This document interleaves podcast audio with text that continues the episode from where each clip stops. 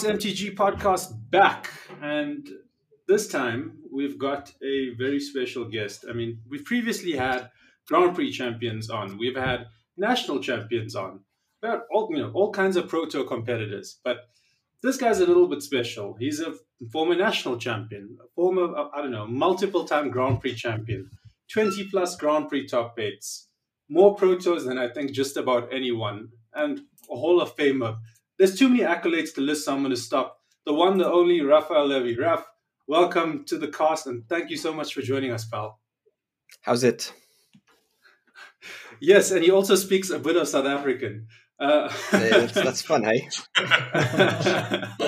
How's it, but? How's it? How's it? Um, so it's very Raf- lekker. very lekker to be with you. bro. Yeah, man. Thanks, thanks for joining us. Um, it's obviously a pr- privilege to have you on. And straight off, I guess, fresh off the World Championship, which I, I believe you covered. uh, was this in an official capacity? Was this official? Was it stream or was this an independent thing done in France? So it was the a French stream, uh, sponsored by Wizards. Okay. So I only covered day one I was only in charge of day one with the the, the other hosts, and then I went over to uh, stream to cover the finals uh, on Sunday. Oh, okay. Well, so I guess so a little bit of the action. Yeah, I mean, it's you. You're lucky that anything Wizards related, you as a non-American or you got invited to, because these days it seems with coverage, you have to be based in America or be an American to cover it the way it's going, which we, we find pretty bizarre yeah. given how global the game is. And like, I think there were three Americans in the top sixteen yet coverage was. Oh, some of the casters, some of the casters are not American. Sure, like I guess I guess Riley, right? Like Riley's the one who doesn't yeah. live there. Aelid is not American. No, of course, but she lives there, right? Like, I mean, no, know. she's, she's Canadian. I think oh, she lives in Canada. Yeah. Does he? Okay, well, I think so. Yeah you, you, you, you, I don't know. It seems a bit strange. All I was saying is, okay, maybe my point wasn't 100% Oh, but she, she, looks American and he looks American. So there you go. There you go. It's about the same American. thing. It balances yeah. out. Yeah, exactly. There you go. Sound American. There you go.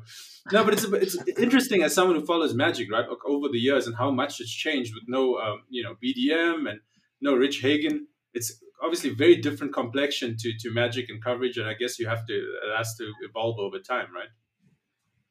I mean, there's not so much to cover anyway. So if you have your seat there, you just keep it, right? You don't you don't want it to be you don't want anybody to take your seat, so they they keep it. They're holding to them tight. So yeah, yeah. I I, I guess anyway, things change. you obviously had a seat. You had a seat front front hand, I guess, first hand of of of coverage. What did you make of?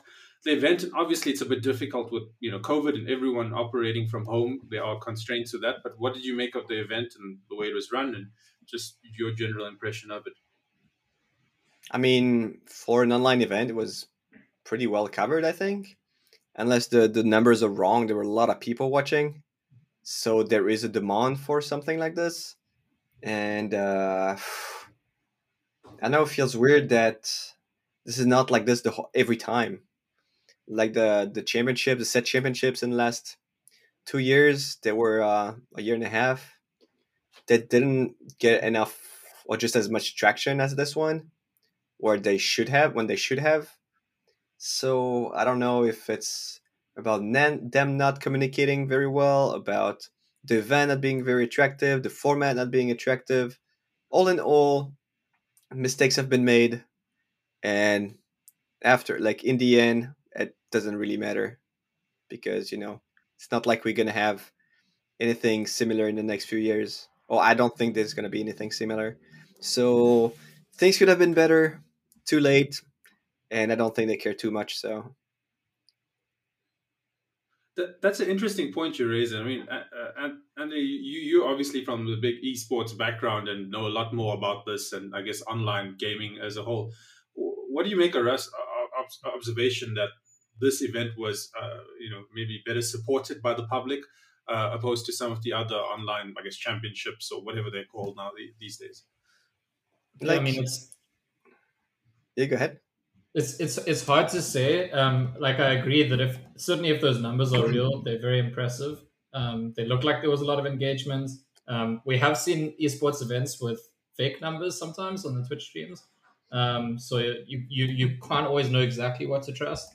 Um, but I think that it certainly, as a model, uh, attracted more engagement than, say, MPL League play, which is something that the public has really just not been interested in for the entire time it's been around. Yeah, and I think like the name just World Championship is just so much more attractive. And when they cut the word that the the like the name Pro Tour just wasn't the same anymore. It was the same thing. It's not the same name and just people don't like it anymore. That that doesn't make much sense. That's how people work, you know. They're used to something they like. You change something and they don't like it anymore. So you just change the name and oh no, I'm not not not interested. What is it?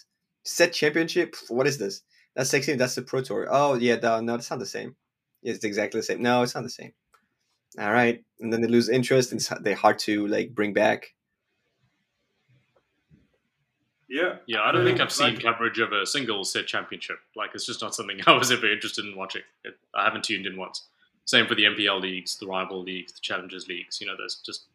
I think the branding was a huge misstep uh, over the Mhm. last couple of years, like you mentioned already. So It's also like if you watch MPL leagues, they're actually the, the games are actually super interesting. Like you can't have any better games online. Like if you watch streamers, if you watch entertainers, like content creators, they're gonna have some games, but they're not the games themselves.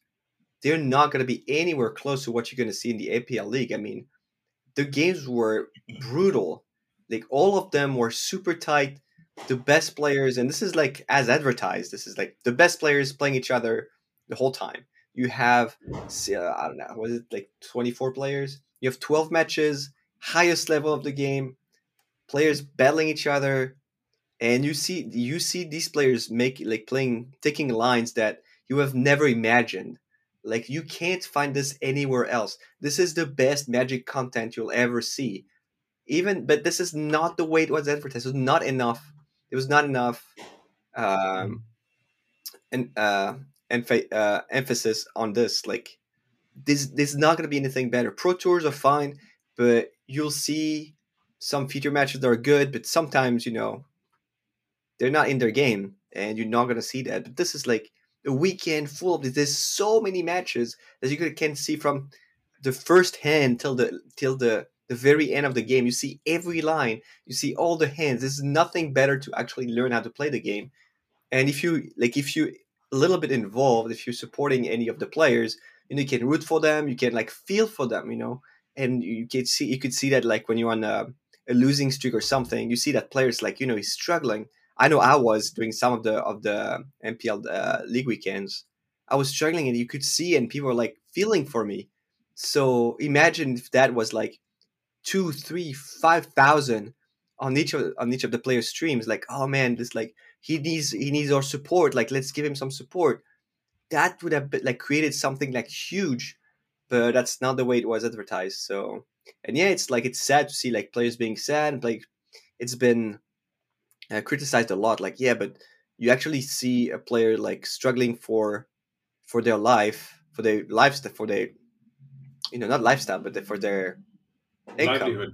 Yeah, livelihood yeah and you know it's hard to see when it's heartbreaking when they lose then when they make a mistake when they but that's also part of the thing like that's what you're selling so just sell it well and it was not sold like this and in the end we just suffered for nothing for nothing that's how it felt like it was it was a show and i was totally like i signed for this and i was happy to play and even like in the best in the good times and the bad times too and that's what i had to do. But it was so hard and so s- like, stressful and everything that in the end it was it was worth it because you know even though i i was out in the first like the first cut i was out because it was just not possible for me it was not possible at home with the like the kids the the second one that was born like a, the day before the exhibition for the first league weekend so the first six months were atrociously hard for me like sleeping trying to get ready against players that had nothing else to do the whole day when I had like six hours to take care of things at home and time to prepare and then no sleep. That was just impossible. But I was I was ready and I was excited. That was exciting too. But seeing that nobody cared, it felt like I was playing in my corner, like trying to do the best I could, but No one really cared, and that that kind of hurt. That that was like half of the half of the fun was just gone, and that's that's really too bad. So I, I want to ask, um, from a spectator perspective, I think for a lot of spectators, there was something about having a pro tour every few months. That's the big event where all your favorite players play, compared to MPL play, which is kind of like week in, week out.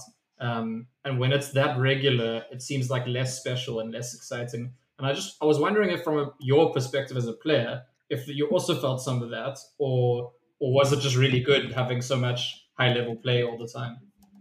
Oh no, too much level, high level play is horrible. It's too hard to keep up.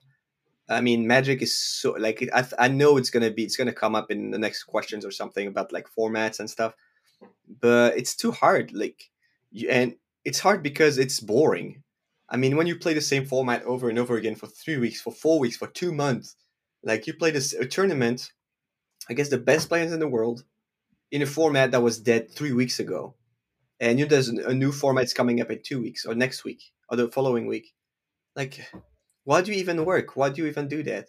So i think that was also a big mistake and we never really understood why and we got like crappy answers why uh, you you will I, I know that I sound, I sound pretty negative but i have a lot of resentment towards whoever uh, was in charge not they probably did what they could i think what they, I, I don't think they did it well and I have nothing against Wizards. I have nothing against the people in charge. I think they could have done a lot better. And that's something I'm really mad about. One of the things I'm mad about, like continuously making the same mistake over and over again. People are not interested in watching you play the same format. You want they want to see something new. They don't want to see like these top three decks playing against each other for for a week for a uh, like for two days. That that's not interesting. Doesn't matter who plays them. But yeah, and it was tough to play the same thing over and over again. You're like, okay, well, I just finished this tournament. I guess I have two weeks to prepare, doing the exact same thing I did for the last three weeks. Mm-hmm. Okay, what am I gonna find now? Yeah, that's, it, it's just, it was just very hard, and not too interesting on the players on a player's um, standpoint, and it could have been better. Yeah, yeah. I mean, that sounds pretty not just, a, not just yeah. the not just the player's point of view, right? Like from a spectator's point of view, that's exactly why a lot of people tune in is to see something new and fresh, and particularly, I guess, in years gone by when sets came out, and then the next thing you know, it was you know mere week or two, couple of weeks later, and and the Pro Tour was there, and then you you you stay glued to the coverage to find out what are the best players in the world come up with. They have all these great players you know brought? And and you know you, are looking and you're reading trying to figure out these cards and you know figuring out what's going on and what's the puzzle. So i think that you're absolutely right. Like that that intrigue um, and, and maybe they just got so fixated on being arena only at some point you know good old magic online you could have thrown that in there's nothing wrong with a bit of modern or no, i don't, don't, mind, I don't mind magic arena i think magic arena is actually really cool i think there's no there's no there's nothing wrong with magic arena no i'm seriously but just the timing is so wrong. The timing was so bad. Like, why make us play like one week before the next PT new set? Why? That didn't make mm-hmm. any sense. We never got an answer for this. The answer was like, "Oh yeah, uh, not your problem." Well, it's kind of our problem because that's what we have to do. Like, why? Why do you make us do something we don't like to do? And that's that's mm. that's up to you to not do that. Oh, but timing is wrong. Yeah, well, timing is the worst. You can you cannot there's no worse timing than this. So, so what about? I mean, do you think it's possible? It's just the tip of the iceberg. Because I, I hear what you're saying that if you shift the format one week to the to either direction, a lot of the times you could have had more interesting, fresh formats you're competing in. But there's also this sort of suggestion that's come up quite a lot in the last year that uh, not necessarily a criticism of arena itself, but in an in a day and age where there's a lot of online play and a lot of data and a lot of uh, information spreading really quickly, formats seem to be getting solved quicker and quicker. Um, and I wonder whether that's not a problem that you'd have regardless, regardless of which formats they're making the events. It just feels like that there's there's a, a, much shorter period of people being excited about new things in Magic than it used to be, you know, five ten years in the past. Uh, I don't know what what you think about that. So that's something I've been saying for a very very long time, and I think they tried to fix this. I think it was in 2016, something like this. You know, I was in a Khans, Khans of Tarkir. I think they had this big announcement saying, "Oh, uh, from now on, rotation is going to be a year and a half and not two years anymore." And I think that was that was really good. I mean, yeah. And then people like started to complain about, "Oh yeah, but now we have to to buy new cars all the time." But yeah, I mean, you got you, you got to do that regardless, right? if you play if you want to stay competitive you get to buy cards regardless and then like they they went back to it like oh yeah sorry about this that was a bad idea let's get back to two year rotation. And it was back to the same thing. So i do agree that the the formats just stay they stick around for way too long. And it's never like it's never it feels like it's never fresh. And when you hear everybody cl- like calling for bans for one card for another. So I think to understand why bans need to be made and why they should be banned, why there shouldn't be any bans, you need to answer one question. What do you like about constructed? What what do you want the stand format to be? So when you play a format and there's nothing good, like it's hard to find and there's nothing dominating. Everybody's bored because they're like, oh yeah, well, no, deck, no nothing works uh, no deck is good. Uh, I can't find a deck I like. And be like, oh, let's let's. I can't wait for a new set. Okay, so you don't like it. So then there's something that's good, or two things that are good. Like, oh yeah, but these two days are too good. There's nothing else to to beat them. Ah, come on. So what do you want? There's no there's no good answer. And the only time, the only time when you have like a, a fresh format is when you have new cards and no one has figured it out and that's a span of like two weeks. Before it was more like three three weeks a month, but now it's more like a week or two, where there's so many games that are jammed, and that was the case before. Like it's not it's nothing new. And when there was Magic Online, you could see the results were coming. It was just hard to find, but you had them. Uh, and you see, well, this deck is dominating, so it's the deck to beat. So you have to do that. And at some point, there's a stalemate. This this, there's just two decks that are too good. The rest, the, the other decks just fell way behind. There's, there's nothing to do. You wait for the next set, and it's like banning things left and right. That helps for like one or two weeks, but at the end, like you, you kill something, something else gets to dominate, and you get to the same exact problem two weeks later. The only thing that changes that is the new set, or just a, lot, a lot, lot of new cards. That's interesting. would you? I mean, you hit on a point there about it's always been the same in a sense with Magic Online results in the past driving, um, dictating what people did, and and I and I go back to some of um, the Pro Tour. I think Yokohama, the one where you played. I think Sul- Sulfur. You top aided with was it Sulfur Elemental? The Flash, all white creatures yeah. get plus one, mm-hmm. minus one. And if I'm not mistaken, leading up to that Pro Tour, uh, Magic Online was being dominated by this white weenie deck what really, for that, yeah. for that block, yeah. And like, so my pro i mean, I play, I'll never forget because I played that. That was my first pro tour, and I, I played like some terrible Grixis deck to try and be anti, you know, anti white creatures.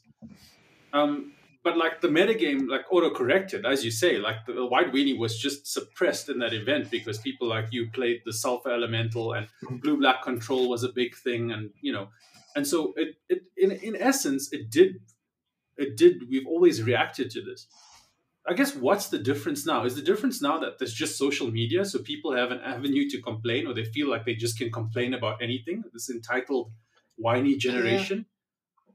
Like that was 2007. 2007 was not like a lot of things happened in the last 15 years. Like 2007, Facebook was just starting. There was no social media. You could find stuff on um, on uh, Magic Online, but there was no no such no such communication between the players. Like you could have contacts overseas and testing groups here and there, but there was no real consensus. Like it was hard to find the consensus ex- apart from Magic Online. Uh, now it's completely different, and yeah, that's the same. That's a widespread problem across like every single field.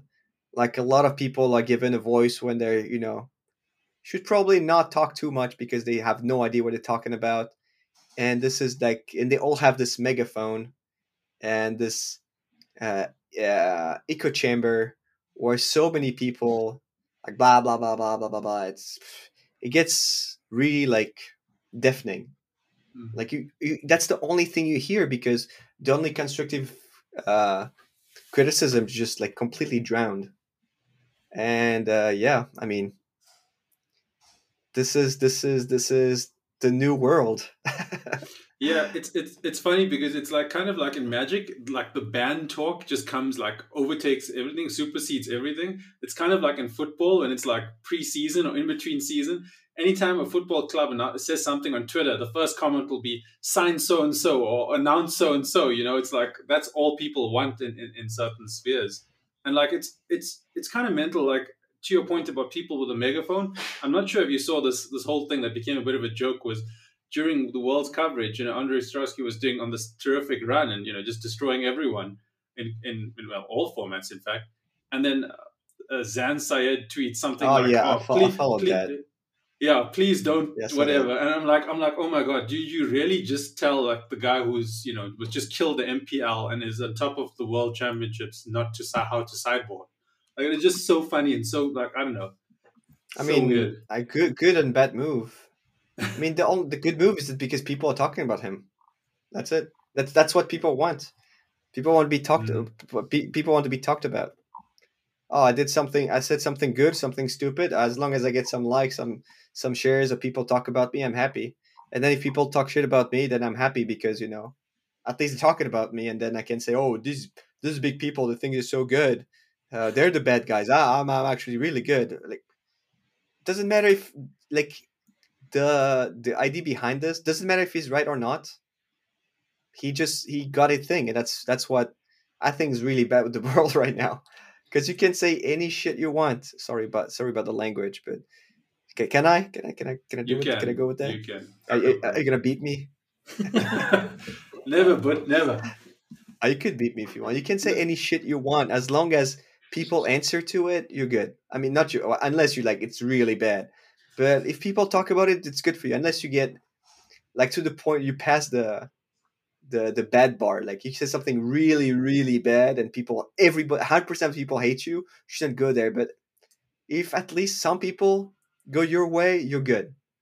Like imagine if you say something. uh, I'm gonna use numbers here you say something that's 70% bad and 30% good. So that's like pretty bad. 70% of the people are going to be way against you. And these people you don't care because they were not following you anyway. You don't care about these guys. But the 30% that you're going to hit, they're going to support you so much that you're going to gain your audience from them. The 30, like let's say it's like over, like let's say a thousand people, you're going to hit 30, 300 people that had never heard of you that are so against the 70% that you get a 30 extra people 300 extra people on your side that you would have never have reached otherwise so you get 30, 300 bad people but doesn't matter it's good for you You heard it there, uh, everyone. Raf Levy breaking it down. How to get famous in the year 2021. yeah Yeah, that's, shock, uh, shock, that's- I- essentially. I, hate i hate this I, I, I'm, I'm honestly hating this people are getting way way too much support for their shit and that's not let that's not i'm not talking about that specific case because it's like that that i don't want to get involved in this i have no take i, I don't care it's about everything else like from politics to science to world views to anything so and magic is not it's not anything different Hmm. and that's why there's so much like Twitter drama. Come on, Twitter drama over Magic. This is takes so much. I'm not, you know, giving too much uh, stuff about it. You know, there's no, there's not too much to say about it. But every single week there's something different. It was, totally completely irrelevant. But it doesn't matter. People talk about. People lo- love to talk shit about stuff, and that makes them famous. And I hate this. You, you know, it's something I used to discuss with a, a friend of mine who was also European and used to say that, you know, these people who have, you know, there's, there's these dramas about like really inconsequential issues. It happens when you don't have real challenges in your lives, you know, when you don't have real problems. Like, I don't know, when you're not dealing with riots in your country one month, you know, no electricity the next month, you know, then you know puts things into perspective. You know, so But come I on, guess it's all- Epiphany not banned yet. Come on, you watch How could they? Come on.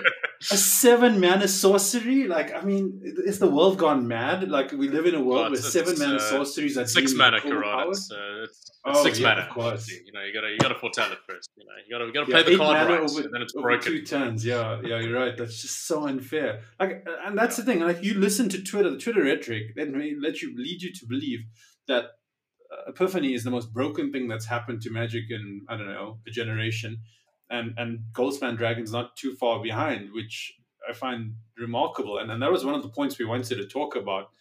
You know, and, and I and I think I see your view on this already, but like are we i guess the question is are we are people just too premature to call for bans in the year 2021 like i think this this would be sorted if the policy about bannings about bans and about formats in general was just a little more um, like a lot leaner as in look what do we want from the tournaments what do we want from from uh, from formats what do we want from constructed magic do we want the format to evolve do we want the format to be played a lot do we want one deck to to um, to dominate. And I think their their thing is like, oh, wait and see. Let's wait two more weeks. Let's wait this. And the fact that it's like the reasons they give every time is always a little different. Oh, we're gonna change this because you know, just in case. But okay, fine. Which we're changing this because it's too powerful. Okay, like from like the example is brainstorm like who would have thought brainstorm was too good for historic when Yeah. people were saying like yeah brainstorm is way too good for historic come on okay let's play oh let's ban time warp okay so two more weeks of brainstorm yeah brainstorm still dominates historic oh yeah we're gonna ban, ban, brainstorm now okay finally and this i don't know this is either to say look we do whatever we want and we're gonna have surprise bans every every every other week so be ready. That would be challenging. Well, that would kind of kind of kill the, the the player's trust. But not really if you say if you give it to, give it straight. You know, like well, we're gonna ban cards if we if we think they're too good, and we're gonna replace them by something else. In historic, you can't change the cards. Like it's not like you didn't you don't buy you buy the cards, but if you change them, if you nerf them, change. With paper magic, is different. But now we we we on mm-hmm. we're hard on the on the on the arena format.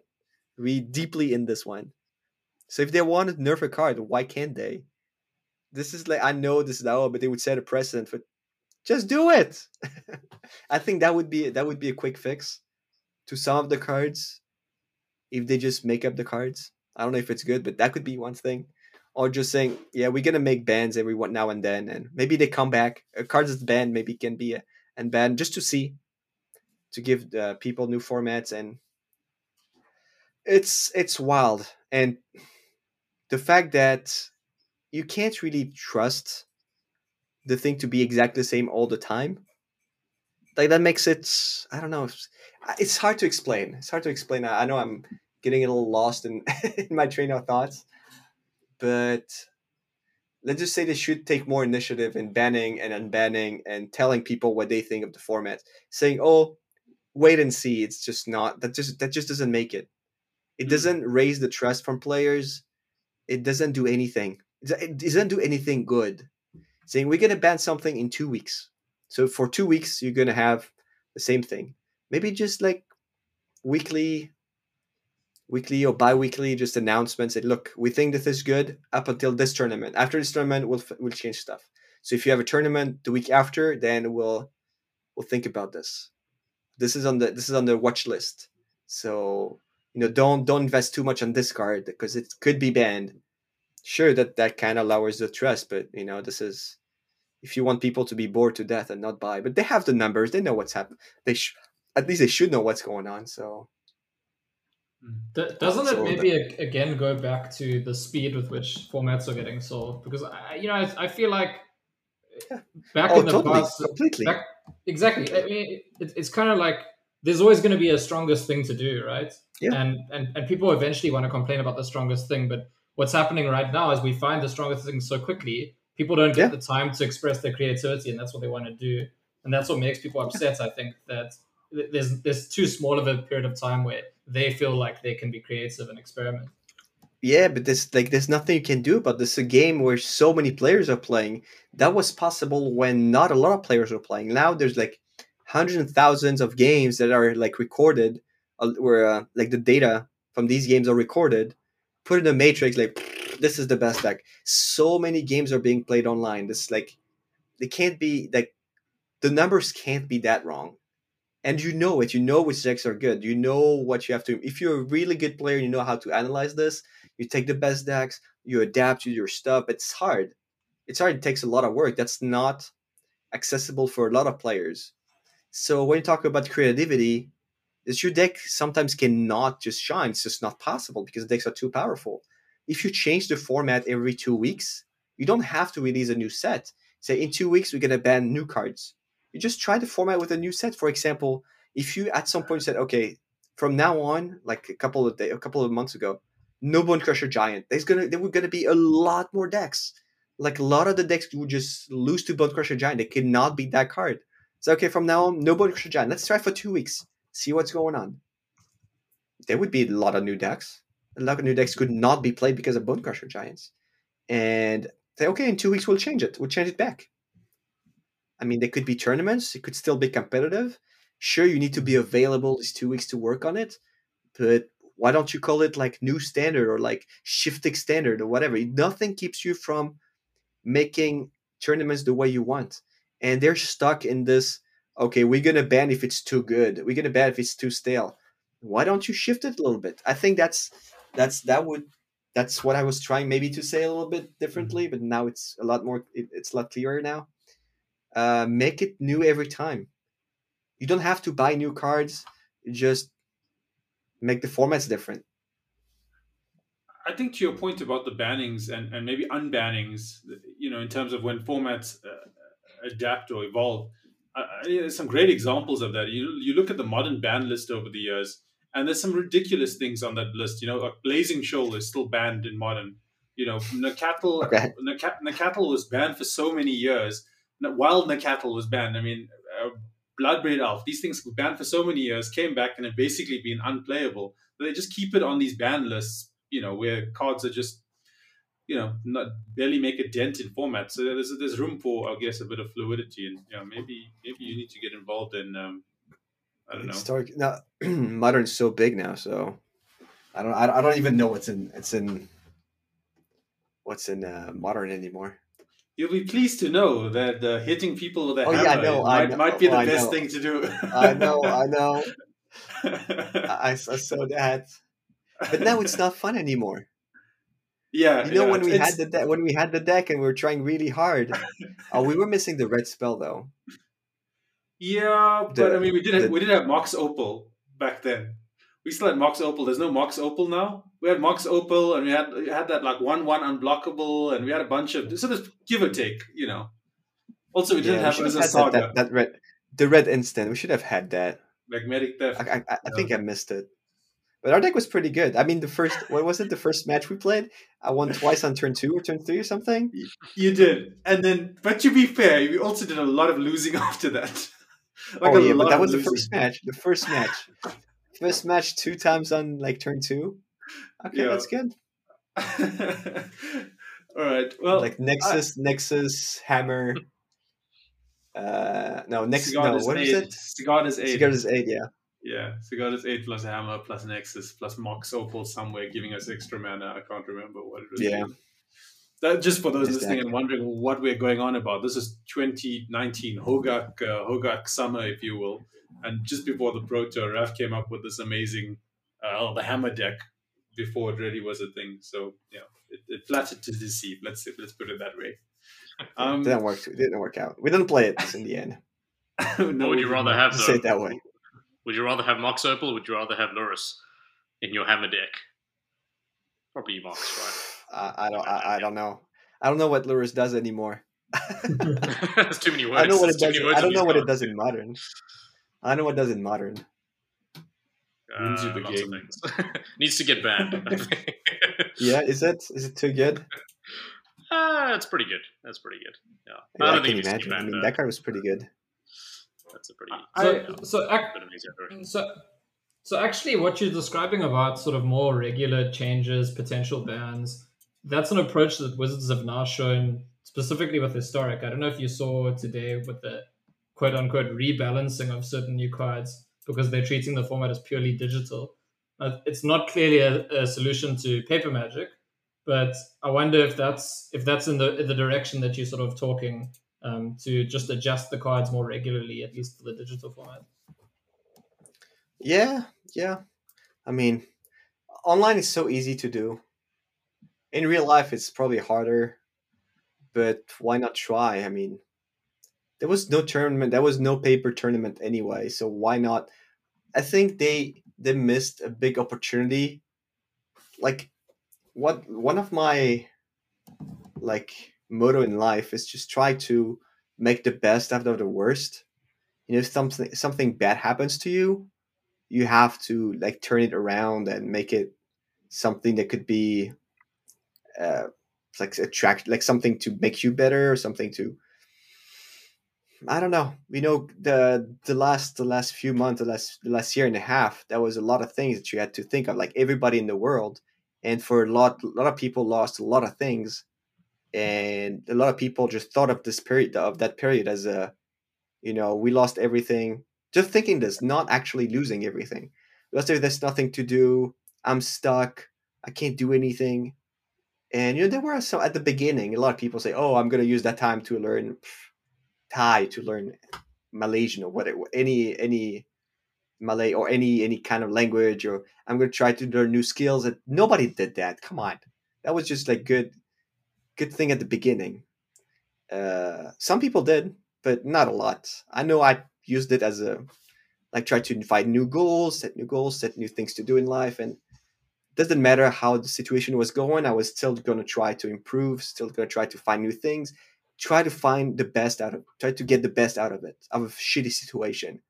Wizards did, I think, the complete opposite, or like it, it, it used the situation in their to their benefits to screw everybody else. That's how I felt it was. Uh, the tournaments they used the very they, like they cut all the resources from the tournament they could have still have made something amazing in this time where people wanted tournaments people wanted to see things and they cut it to the bare minimum for the players for the viewers and we ended up with a shitty system with shitty tournaments with shitty viewership and at the end of the day they came out and say oh yeah well we made record profit. And you're like come on are you kidding me? Mm. this is this is insane. Like yes they took advantage of this of one thing to make a lot of money but they completely lost track of something like that was one of the best thing about magic at least to me and to a lot of people they could have made both. They could have done both. They could have made record profit and they could have made this experience amazing for all the players they care so much about that's all all about them. That's not true. It's not all about the players. And that's what i know i sound a little a little mad a little angry and that's a lot like that's something we share among like the players who kind of feel being let down because you know we're well being let being let down we are basically getting fired next year. Uh and that's that that hurts because it feels like everything all the good intentions that oh yeah we're gonna make the system awesome amazing. We end up getting like the very shortest straw we could get. Like the tournaments were not great. Uh we gotta be cut we gotta be cut next year. Uh they didn't give us like any alternative like yeah well you have one year one year notice that's that's that's the only thing we're gonna do for you guys. And that that hurts. Because making Can- did you do you remember the first gps the first online gps like in what is it uh, april or may? Maybe may? Mm. Yeah, 2020 yeah, last year? There. it was it was amazing. Like people were together and there was a lot big demand for this. Like oh yeah let's play tournaments. And the coverage they got like people for the coverage from everywhere. They were working from home. And I think uh, to me, even though like that was a very strange period, that was I think that was good times. It was fun. Like Magic was around. We were like hoping like for the best. We didn't know what was, was going to happen. with The MPL with the tournaments, and we had high hopes. Like this is this is actually working. I mean, sure, there's some hiccups, but come on, in a couple of weeks, couple of months, they can make it happen. I mean, this is 2020. Well, this was 2020. We have the technology to make something really awesome work. I mean, you run tournament with like 2,000 people with like a printer and a shitty laptop. You can't make it with this resource from everywhere in the world, right? No, no, we got we got you know the, the tournaments from home and nobody cared about uh, that. That's Mm. and yeah, that sucked. I mean, what do you want to see going forward, though, Raf? I mean, do you obviously you're disappointed with the whole direction that pro play has taken over the last couple of years, but do you think we need to go back to paper magic? Do you think that's the only thing that can really save the game or the professional aspect of the game, or do you think that they can make online work to some extent? And if so, what do you think needs to happen? Do you want to go back to a traditional, you know, PTQ structure, which they sort of run to some extent on Magic Online? Do you think Arena could be employed to better effect, you know, to, to run a proper pro circuit? And, and how do you see that actually taking place? So what I think is, what I'm saying, like it's such a missed opportunity, is that they had two years of test runs from uh, for online tournaments, for official high level tournaments. They had two years. There was like there's no other opportunity like this. Like if they wanted to, I think that's something that should have been done long ago, like moving the Pro Tour to online tournaments for a million reasons. They, there's so many reasons why you should play online over playing in person. Like the costs are a fraction of what a, an actual PT is. Like the PT venue, so many judges, so many people to pay for. Like this is it's like the, the cost of a PT in terms of resources insane.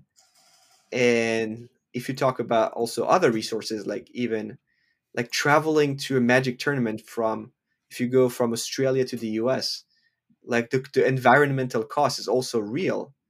Like you fly a thousand people to one event.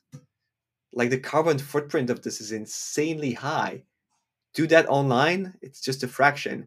So sure, that sounds like oh yeah, but dude, like you're so blah blah blah. I can't I can't hear all the oh, but why do you care about this? You want to play a tournament? Yeah, but this like this is like 10 times a year. If you had GPs like 20, 50 times a year, is it really worth it?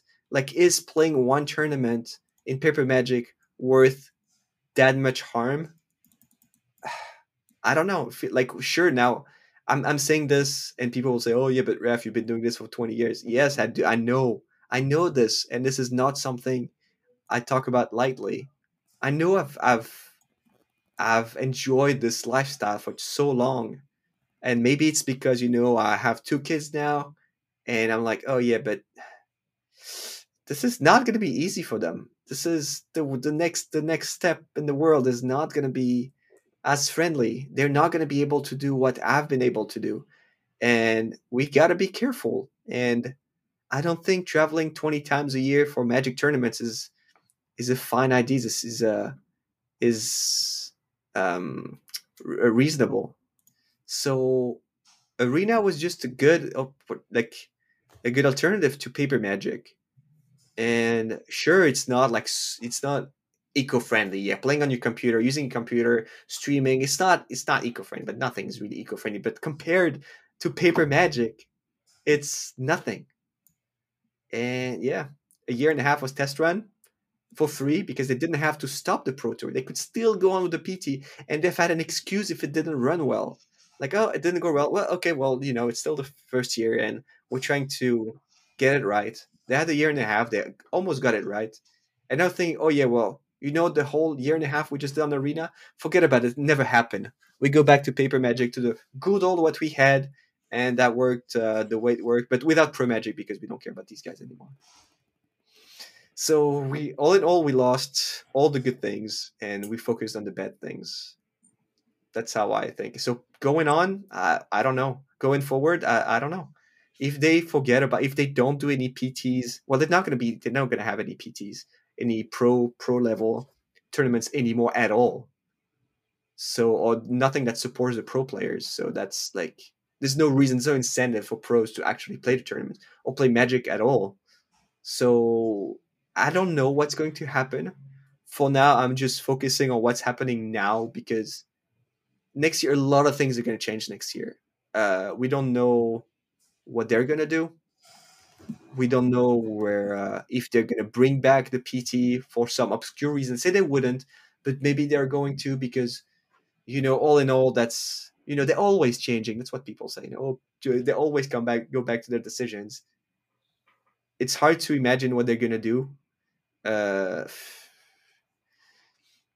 my wish is that they bring back the PT the way it should have been last year with a couple stops like in person in paper because they don't want to forget about the paper. They don't want to you know not use paper as one of the main i understand that i don't want the, the main way to play main ways to play.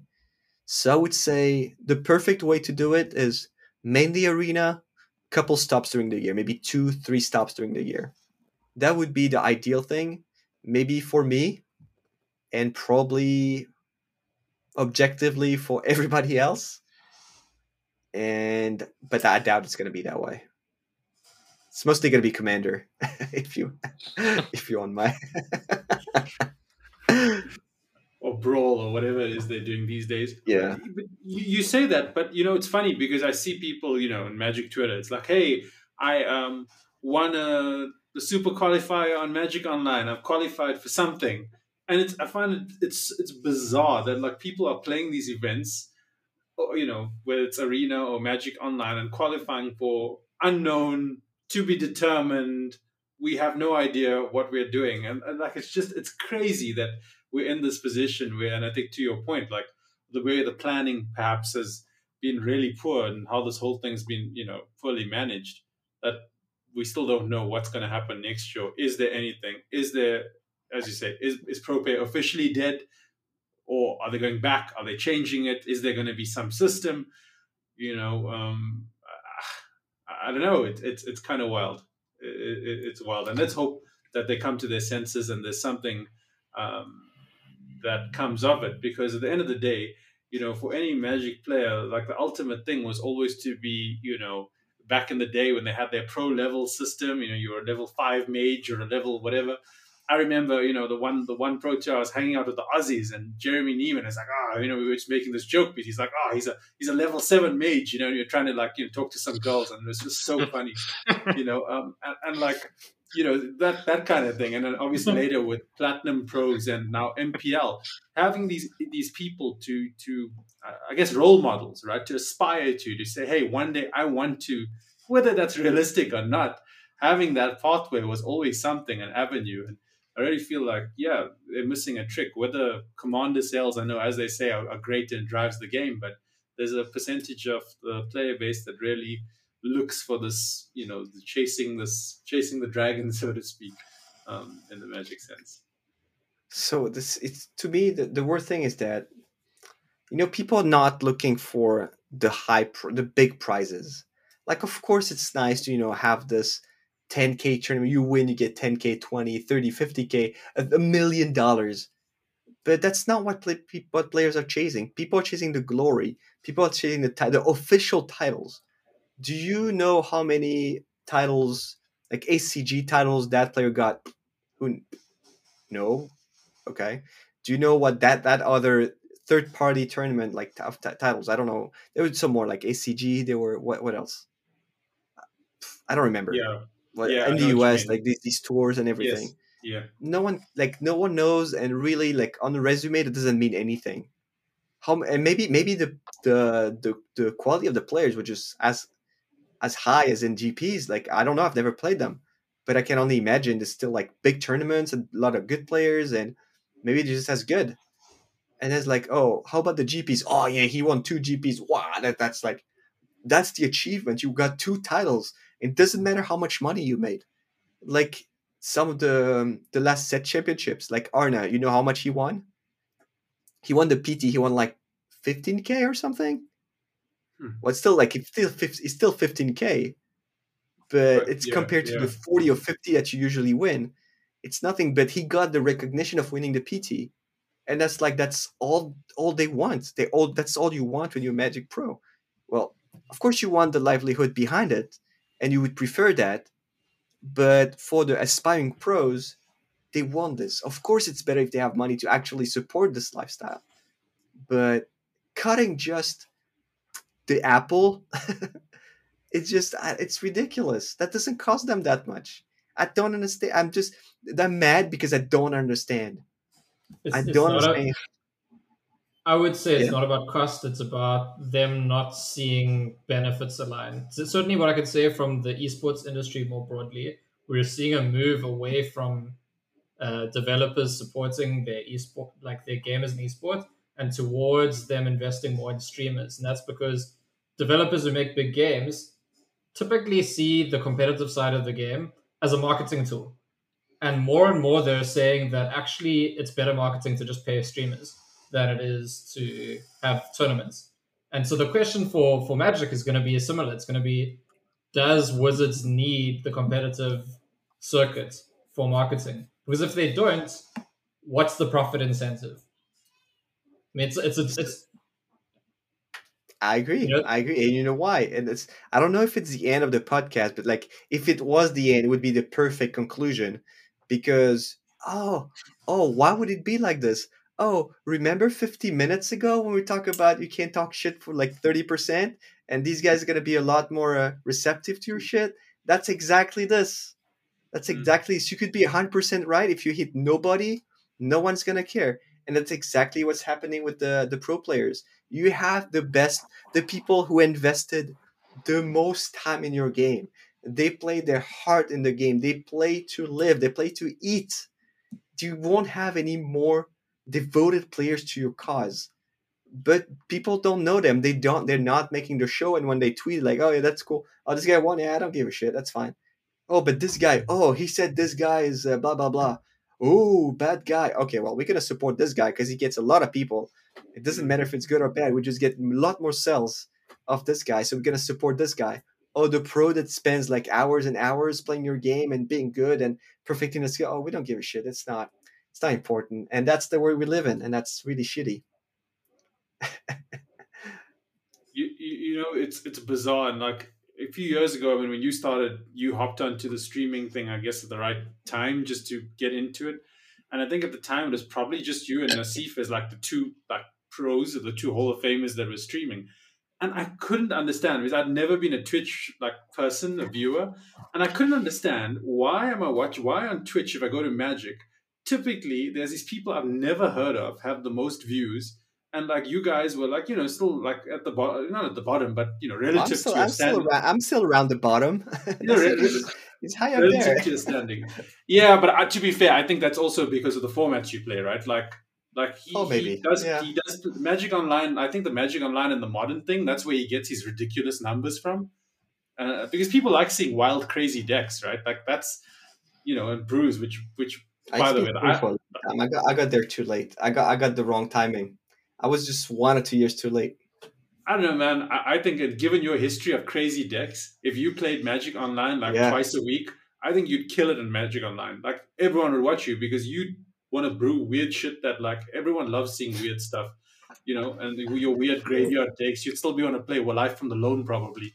Oh yeah, that would be. Yeah, I would get a lot of, sh- a lot of, And- a lot of. Uh, and Zombie Infestation. Zombie Infestation, and whatever else. But yeah, I um I kind of lost my my train of thought on that one. But yeah, it's it's just it's a different, it's a weird time, it's a different time, and I guess like the reality is at least you you you're one of the few people that got in and are doing it and trying to make the most out of this streaming era. Um, in, in this day and age, and obviously that's you've you've parlayed now into uh, a bit of coaching. Yeah, because you know, like Twitch, like oh, we had the oh, there was the the tweet the the Twitch leak of how how the streamers are making insane amount of money. Yeah, that's like a handful of them. Uh, Twi- I, I don't get much money from from Twitch. I do it more for just like I, I used to. I got back into I got back on Twitch because I was streaming very long ago some obscure things when people were asking me, "Oh, can you play some Zombie Loam?" Like, okay, I'll play some zombie then if you want. So I, I I I was streaming for like couple of couple of hours and then like completely forgot about my my Twitch. And I started again in when was it? Beginning of night 2019. Yeah, I think it was beginning of 2019. Uh, and yeah, it was it was fun, but I was like, maybe maybe it's gonna lead somewhere. And I got to play a lot more, uh, which was the main one of the main reason I actually got back, like on the competitive at comp- to competitive level, because at that point I was like, oh well, I lost my job at like a TCG at, at, at a certain uh, certain uh, website Mm. because of the MPL and everything, and I lost a lot of things with the like when they put the MPL online when they put the, they started the MPL lost a lot of things. Like I, I lost my status as pro player because the, only the pro only the MPL was in the highlights. Only the MPL was making money. Uh, the sites were only hiring MPL players, so everybody else got like got the boot pretty much. So I was there, and also they would they were pretty much saying, "Oh, we're not gonna make do uh, play any GPs anymore, so no more coverage." So basically, I lost pretty much everything at that time. So I lost all my gigs, all my games, and everything. And I was like, okay, well, maybe it's time for me to do try something else. That's when I started streaming. And by that, I improved my game a lot because I was playing a lot more. Because when I didn't really care so much, like you can see in the the way you prepare and everything, you know that that really that really shows and by streaming i got a lot better i got invited to the arena pt that got me into the mpl eventually so i'm very grateful not grateful grateful is not the, the right word but i'm happy i started this this journey. And even though you know i wish i'd like i'd made enough money to justify streaming more uh, i'm streaming what three times three times a week a couple like maybe four or five hours every time. So like that's 12 or 15 hours a week. That's not a lot but that i'm not making any money of this. This is not this is not something i advise anybody to do and when they say oh you shoot stream magic it's good for you. No it's not good for you. It's not. I do it because it's fun and because this is my online persona you know? It's like what am i selling i'm selling i'm basically selling magic and i'm showing you this is my my display. I'm showing you how i play. I'm showing you what you could do and then I'm selling my articles, I'm selling my coaching sessions, and I'm selling whatever people are giving me to sell. And that's how I make my money, not because I play on Twitch. Twitch is not making me any money. So the streaming world is something a little wild as well. And I don't know how long it's to last because with less motivation to play and less tournaments, I don't know where where it's to lead me but maybe people the, the, the only the other thing that's moving forward for me at least i'm to focus a lot for at least for now i'm to focus on trying to teach people how to play with, through the coaching sessions through the coaching. And because people are not necessarily aspiring to become a pro. Well now it's kind of dead. But they want to be better at the game. They want to play arena opens. They want to get one time their 2k from these arena opens. And it's possible. It's reachable for almost anybody. But they need to get ready and there's no better way to do that than to this kind of training and i don't know if it's the future of pro magic but this is what i have in the short term and we'll see what's happening next all right well, listen, Rev, I think we're running out of time here, but I've got to, before we go, if we can just hold you on for a couple of minutes. Sav's going to fire off a couple of questions uh, that uh, some of our listeners submitted. Um, and yeah, we just they wanted to get your insight on. Sav, take it away, please. Great. Yeah. So a couple of listeners submitted questions. Um, first of all, Rap, thanks again for coming on the, co- the podcast and lending some credibility to this little amateur operation that we've got going. Um, Let's start off with one from Kalyan Petkov, who's actually a member of the podcast, but unfortunately couldn't be with us for this recording. Uh, but he wanted to know your perspective on this. What separates the best from the good? Is it innate ability, hard work, or creativity? Uh, i.e., what does it take to compete at at that level? I, basically, your level. And just to put this in perspective, I think you've been in the Hall of Fame now since 2006. That's uh, Yes. correct. And you've also Yes. not really missed many pro tours. I think you you had a s- stupid run where you were at like 40 odd Yeah. pro tours in a row uh, over the course 40? of almost 20 years. 99. 99. 94, yeah. Was it, was it 94? yeah, there you At go. there you 94 in go. a row. Yeah, I think yeah, it's, it's something ridiculous like that. So, I mean, from your point of view, what does it take to compete at that level? That amount of consistency that you brought to the table. Do you think it's just purely hard work? Do you think it's your ability? You know, what was your secret uh, all these years? I like how Kieran brought that up. Oh, just a few questions, like, you know, quickly. And that question, you need like a, a whole hour to answer this. Oh, no, you a don't, you don't have to go feature in depth episode. with anything. Yeah. yeah. You could have started with that one. No, I think like I think the most important part, like that the most important thing to become the best, and I know this is gonna sound a little counterintuitive, is to start at a young age. So it's it's it's kind of it's kind of like sad for people who think that they can make it but they start start too late. But you can still be good, can be still be very good, but you cannot be the best if you haven't started early and unless you have like some other background uh, like that about that will teach you the ways of the magic at a young age like Mhm. the way you see the game the way you analyze situations you you learn that but it takes some time and if you learn that uh, from let's say when you're 25 or 30 every time you see a new situation it's going to take some time for you to analyze it and find the right answer. If you grow up with it, it's going to become completely natural. And the the the way you you calculate the, the you you uh, you read the board is going to be so much faster, and that cannot be matched by someone who actually learns the game at a later age. And I think that what's make th- that's the big difference between the good and the best like hmm. best you need to grow up with the game and actually be good at it and and practice and have the good testing team and everything everything that goes with it but if you haven't grown up with the game that's i think that's the limit I didn't expect All right. that answer, but yeah, make makes sense. Just get in early. That's why I'm bad. I didn't start. I didn't yeah. start young enough, guys. There's no other reason. Yeah, you've always been old in my eyes. that eyes. could be an excuse exactly. I've got. You've given me a get out of jail card now. Thanks, Raf. I don't know. I don't know what my i mean you, excuse is. can I still, started you can still 14. be good you can still be good and you can still like get good good good results that's not what i'm saying it's just going to be much Mhm. easier to be the best if you don't have to put that much effort it's like it's like you know you you uh you you want to try like high jumping and you're like two meter tall yeah. If you if you're born two meter tall it's to be much easier to jump something high. If you're like one meter 60 and you have to train every day for the rest of your life Yeah, no, I think it's a fair point. Okay, just uh, maybe not all of the user questions or all the listener questions because there's quite a few here, but um, maybe something a bit more personal. Do you play any other card game, board games, or do you do anything else for fun? This is from Andrew Klein or Andrew Klein. So the other card game I play is Vampire: The Eternal Struggle. I haven't played a game in like three or four years, but I love that game. It was a uh, a Wizards game at the beginning that was bought by White Wolf, and it's in the the World of Darkness. I don't know if you you know about the World of Darkness role playing game.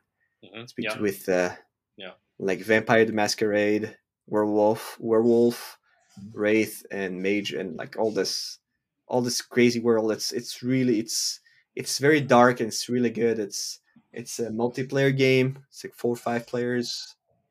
Uh, you have a competitive scene that's a little, uh, a little uh, like kind of dead, well, like Vampire. But I, sometimes comes back, and there's some independent companies that are reviving the game. Are making new cards. It's still living. It's it's it's actually really really good game. So if you don't know the game, just look into it. You can I think you can play online too. And the other game, and for fun, I'm playing a lot of Warzone of Call of Duty.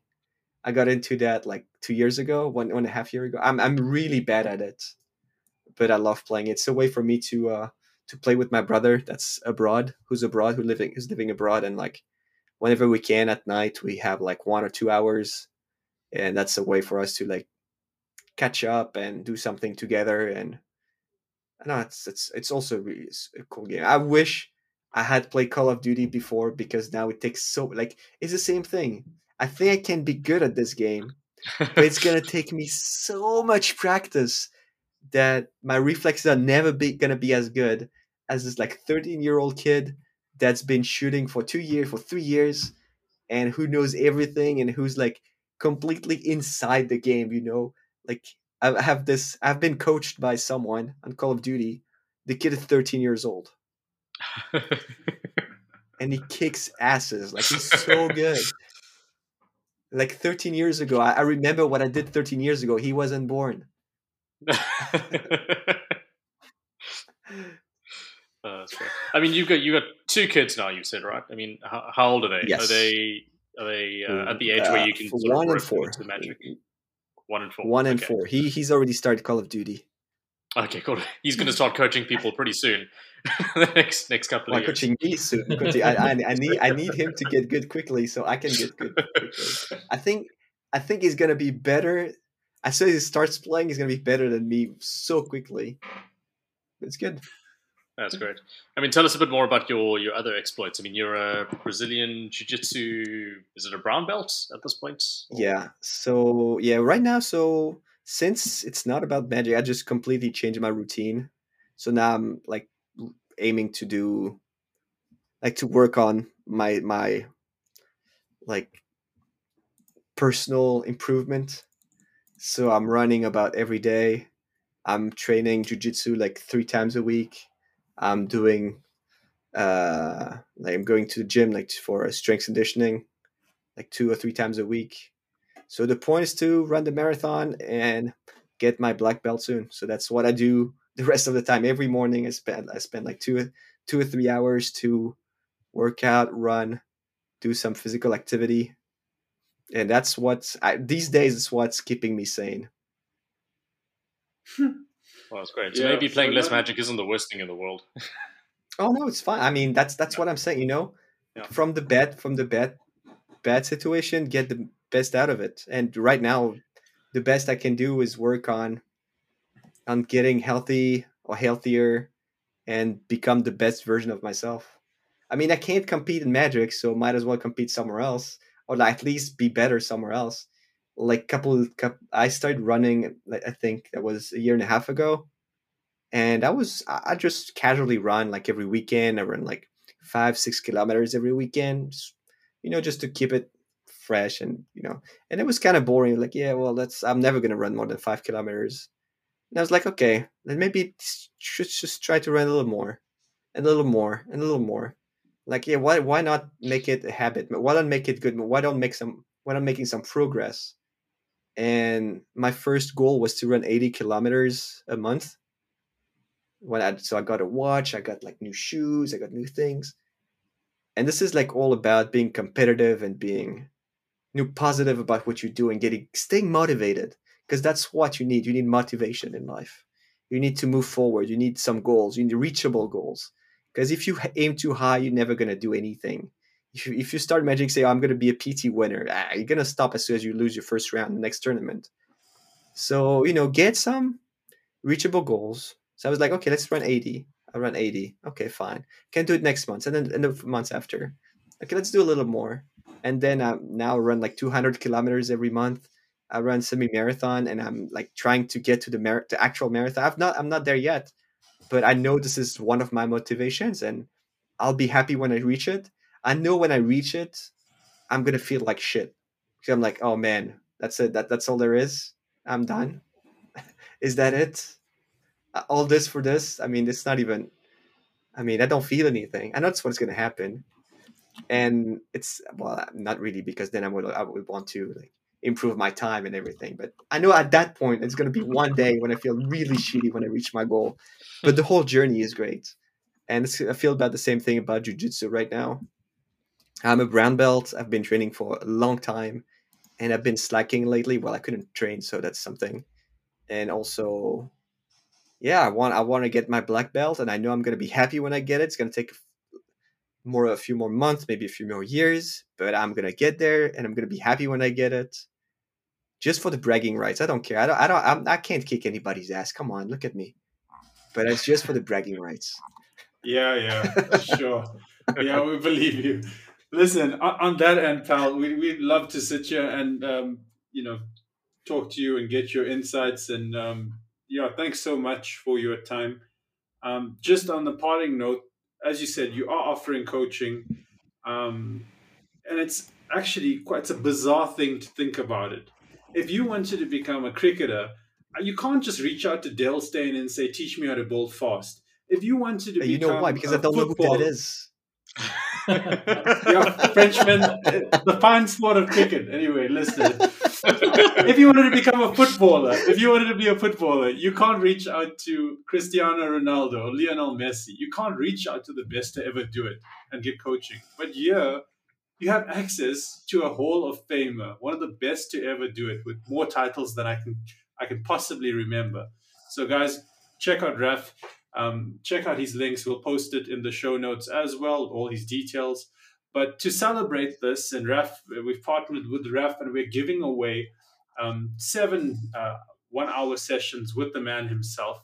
Um, and we'll share those details, how to enter on our social media handles. So look out for that. And Raf, thanks again so much for your time, man. It's truly been great. And obviously, it's clear that the work ethic and the willingness to, I guess, just to achieve things comes through, in, you know, in your personality, not just in magic, but everything you do, whether it's jiu-jitsu or running or whatever. And you're just a competitive person. And um, given us a little bit of insight into how your mind works. So thanks so much for your time. We really appreciate it. And um, you're welcome. Yeah. If I if I can close this, I know I know I've I've been I sounded angry and I sound negative and everything. It's just so many things I can't I can't control, and that's what's probably you know the most annoying things in life, like being always uh, to uh, how do you say that uh, to be influenced by things that you don't control. That's very mm. frustrating, but that's not why you should feel bad. You, uh, I said like at the end, at least I ended with a positive note. It's not because things are shitty around you that you have to take life the bad way, and just try to you know feel happy about you what you have, and if something bad happens to you, just find something else that makes it good. I know like as a pro as a pro magic player this is not a good situation. It's not great. And that's why i'm mad about this and this and this and different things. But i'm not a negative person uh, this is happening?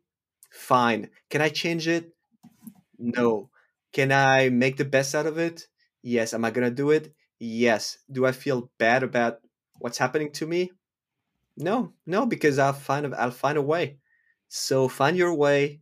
Still st- you can't be angry, but that shouldn't, you know, like keep you down. That would be my closing. On that note, statement. Out. Closing note, yeah.